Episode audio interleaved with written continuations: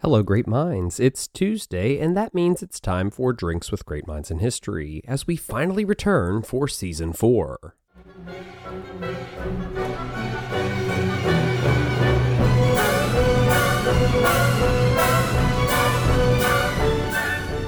So, welcome to the show, everyone. I can't believe it's finally time. I can't believe it we're finally back, that my brief off season is over. But as always, I am your host, Mr. DGMH, otherwise known as Zach Tobacco. And today we begin season four. After two short months off, I am eager to get back to the show. The holidays brought some new podcasting equipment, which I am still trying to figure out if I'm going to keep and use or not, you know, because I really haven't had time to master it. And honestly, I didn't know what to do with myself in January as my college classes came to a close, winter break was in full swing, and then DGMH was just gone. By February, though, I was finally relaxing.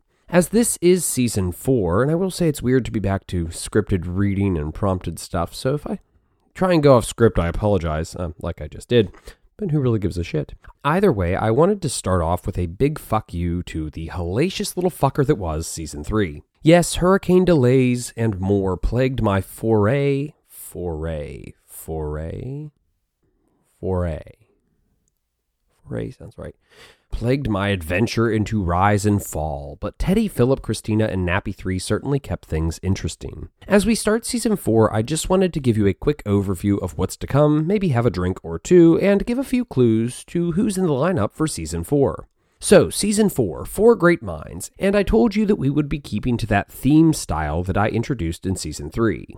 But in case you're just joining us now, from Great Mind to Great Failure, Season 3 looked at four great minds that presented an interesting story of rise and fall. As we listened, we learned that sometimes great minds seemed destined for greatness, even born into it, while others had to build and blaze a path to greatness out of obscurity or the ashes of their predecessors. Fall was even more revealing. It was interesting to see how often the great mind, the actor, bared the responsibility for their own idiotic demise. Interestingly, sometimes it was in their so called fall that their greatness truly was revealed. Still, it was ego, ambition, desire, and a dash of stupidity. These were the things that seemed to undo even the greatest of great minds. But in the end, that was half the fun. And I guess I should have added incest to that list as well, but eh, that's a topic we won't be leaving behind in season 4, so we'll keep it for now. So let's get to it. Season 4 What will the theme be? Well, I'll tell you. This season will be the season of What If. what? What if? That's fucking stupid, Mr. DGMH. Who the fuck cares what might have been? Who gives two shits about the potential consequences of what didn't happen? Well, I guess this season, I do. And as the great mind Luke Franchuk likes to begrudgingly say on the show, it's your show, Zach, and you can do whatever the fuck you want. And that's what I'm gonna do. Don't get me wrong, we are going to examine the real story of a unique cast of great minds who they are, well, we'll get into that in just a minute, but we are also going to take a second this season to try and figure out what the future might have held if things had gone just a little different for our great minds of season 4. Honestly, the teacher and the historian in me loathes what ifs. They delay my teaching, they lead to stupid conversations, and they aren't really pertinent to the study of history.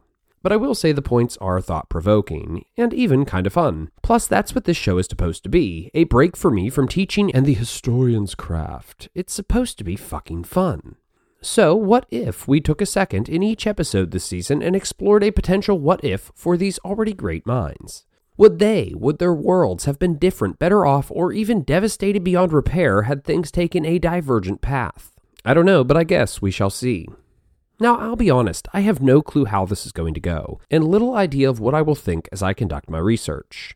I have the basic idea of where I want to go, but I never really go into seasons with the full picture. That would require planning, and who the fuck has time for that? As always, though, we shall dive down the beaver hole and see how it all goes. But first, it's some history for you, a reason to drink for me. It's the history of the great minds that made history come to be. So, what if? What will that mean? Well, like we did with Rise and Fall, after the full episode, we will discuss how history might have taken a different turn had things turned out differently in our Great Minds stories. Maybe this will raise one curiosity, maybe two, maybe three, who the fuck knows. As to who we are covering this season, well, I don't really like to outright say it, but I will give you a few clues. But first, we are going to do a soft start to season 4, a sort of soft launch. Why? Simple. Season 3 damn near killed me, almost took down the show. But we survived and we are learning from our mistakes. Plus, it's March, Women's History Month, so that will be our focus. I have a great mind planned for next week that won't get the full psych shots treatment or a chaser, at least for now, but we are going to discuss a woman that I think doesn't get nearly enough attention in the history books. Then, the whole show crew will join me to discuss the women they think had the greatest impact on U.S. history in the Women's History Month special. After that, we or I, I'm not quite sure yet, will ring in the DGMH New Year as we celebrate three years of DGMH. Three full years of this shit show as we begin year four. And more people keep listening, so I guess we'll keep going. Finally, in April, we will start with our first full saga and Season 4 Great Mind. But who are we covering this season? Well, here are your hints.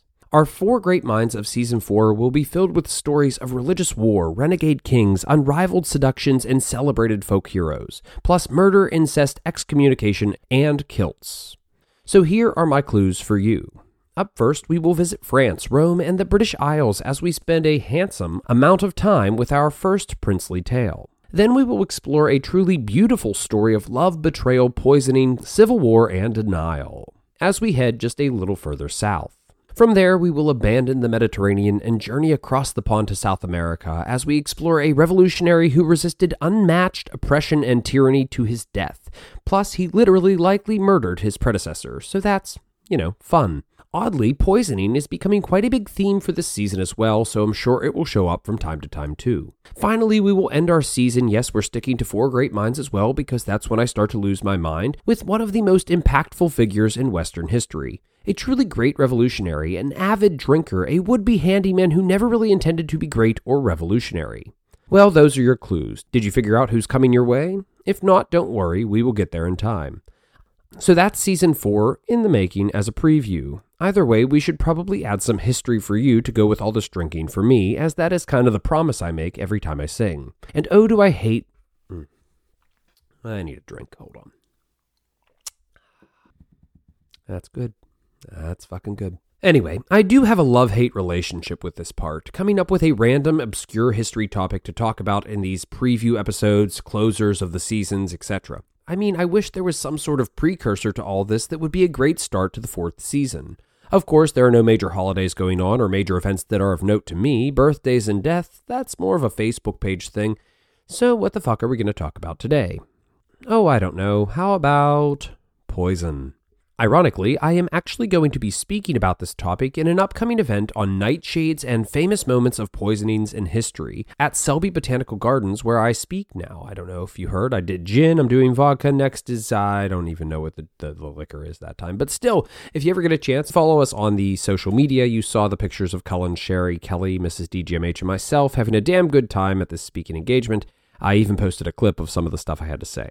Either way, I will talk more on that later, but for today, since poison just so happens to be, surprisingly, and I mean, I had like no idea when I went into this recording that it was going to be so tied to this season, I figured we'd look at a short story of one of the most famous poisoners in European history. And again, I won't lie, this is someone I hadn't heard of. I mean, I tossed around a few ideas for this topic, from Rasputin, rah rah Rasputin, lover of the Russian queen, to rumors of famous figures like Napoleon Bonaparte being poisoned, even the death of Charlie II, which was tied to self induced accidental mercury poisoning. I had a lot of topics to choose from. Hell, Catherine de' Medici was even called by her less liked contemporaries the Poison Queen. So there is a lot to talk about. But then I found her, Giulia Tofana, a woman's story that I somehow missed in all my years of studying and teaching early modern European history, which makes me feel very sad. So that's what we're going to talk about. Giulia Tofana was likely born around 1620 in Palermo, Italy. Her mother was also an infamous poisoner named Tofania d'Amato, who actually poisoned her own husband in 1633. Some believe that Giulia's unique poison, called aqua tofana, was a sort of family recipe passed down by her mother. Giulia eventually fled Sicily for Naples and then made her way to Rome, where she set up a front selling cosmetics to women of the city. Sold as either an oil or powder and under the guise of Manna de St. Nicholas of Bari, this was not the kind of gift we'd expect to see associated with our season 3 closer, that is, Santa. As to the poison, aqua tofana was a simple little blend of lead, arsenic, and belladonna, or nightshade. It was administered with clever instructions to ensure its elusiveness. Given over three or four doses, the first would incite fatigue, the second, nausea and diarrhea, and the final dose or doses would finish the job. Giulia also instructed her clients to feign sadness, weep, and sit by their victim's side to avoid suspicion. On the topic of raising suspicion, as an apothecary owner and distributor of cosmetics, the materials needed were easily accessible, and making the concoction would have been seemingly part of Giulia Tofana's regular day's business. Sneakily, Aqua Tofana did not show like a typical poisoning and allowed the killers to appear loyal and grieving by their sick husband's bedside. And that's important to the market, as this was sold primarily to wives trying to escape an abusive or less than desired marriage.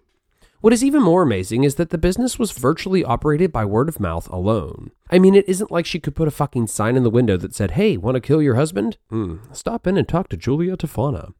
So, if it was so elusive and secretive, how was she caught? Well, the answer to that is cold feet. Basically, one of her clients aimed to serve her husband a sort of aqua tofana soup and got scared and backed out. Her suspicious and likely piece of shit husband demanded explanation. This led the authorities, I should say the church, to Giulia Tofana. By the end of her tenure as the, what I'm going to call Princess of Poison, she had created a poison ring that would outlive her. And depending on how you take it, it was really a successful enterprise. Some accounts point to Giulia Tofana being responsible for the death of over 600 men over 18 years. A body count, by the way, tied to her own confession. This confession, of course, was taken under duress, Giulia being brutally tortured in the process, but still we're going to stick with that number because it really makes this story more exciting and she was executed for her crimes in the Campo de' Fiori in 1659. Maybe. There is some debate on this. Some accounts actually say she just died peacefully in a convent, never having been captured. Others say that she was actually executed much later. Generally, however, accounts agree that she hung up her poison making by the 1650s, maybe just because of her death. Beyond that, the number of deaths tied to her name and poison varies from account to account, as her poisoning ring continued on in secret after her death. Her confession led to the arrest of several aristocratic women who were exiled or imprisoned and the execution of several peasant women. Her poisons, although not made by her hand, were even said to have been used in an attempt on Louis XIV's life, in what is known as the Affair of the Poisons, and Mozart strongly believed that his death was being excited by aqua tofana. Still, one thing that has been nagging at me is the motive.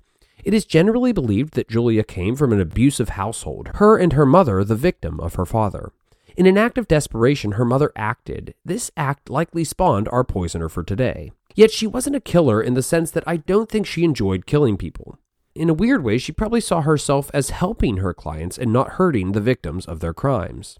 In the criminology and psychology world, of which I am no expert, I believe she might be classified as an angel of mercy killer, or at least an angel of mercy killer by proxy. In a time when women had little agency, if any at all, wives were helpless in escaping harmful relationships and marriages that they never wanted to be in in the first place. That is until Giulia Tofana gave them the means to act. I mean, she helped the fucking helpless. Not a justification for her actions, they're still murder, but it is still an observation worth making. From enslavement to revolution, murder, war, and radical action, the most drastic of brutal tortures, have been deemed necessary on countless occasions to overcome extremely oppressive societal structures. Is this really that much different? Fuck if I'd know. I mean, arguably, patriarchy might have been the most challenging obstacle for anyone to overcome in this period. So I guess we'll leave it at that. But since this is the season of what ifs, I figured we'd better give it a go from the, you know, get go. So we will keep this one simple. I mean, only one question really came to mind when examining Giulia Tofana's life the loss of life. I mean, 600 deaths, poisonings attributed to her little reign of terror or mercy, depending on your perspective. One query quickly came to mind. So I ask you, what if she had never been caught? We will keep this one quick. Beyond inspiring others and successors, Aqua Tofana was deadly and hard to trace. Some sources say she operated for nearly three decades. That's an average of 20 poisonings per year. My simple math tells me that had she lived to be a reasonable age of around, oh, let's say 50, just 20 more years, that she would have been able to bring about the death of another at least 400 victims. That's terrifying. But she was killed, and our little angel of mercy or death was no more. I will say this was an interesting tale, one I had never heard before. Certainly very little in the way of academic research on her, but still very much a story worth noting. Well, that's it. Starting the season off right, I decided to make a little poison themed cocktail and go with a poison apple martini.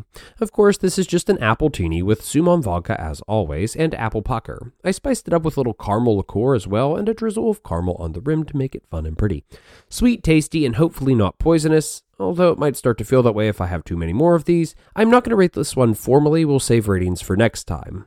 Either way, welcome to season 4, the season of what ifs. I hope you enjoy it, I hope it's fun, and I hope it's easier than season 3.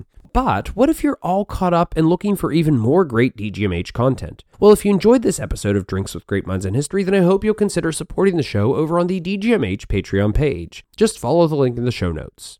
There, listeners can get access to all sorts of great content, including some special moments in history from our Moments series that include topics like the Bourbon Reforms, the Crusades, and an unfolding epic on the Thirty Years' War, plus all sorts of pre-game shenanigans. You'll get access to bonus last call episodes from your favorite rounds of shots and a twist of psych. We cover famous battles, bonus matchups, and other psychology concepts.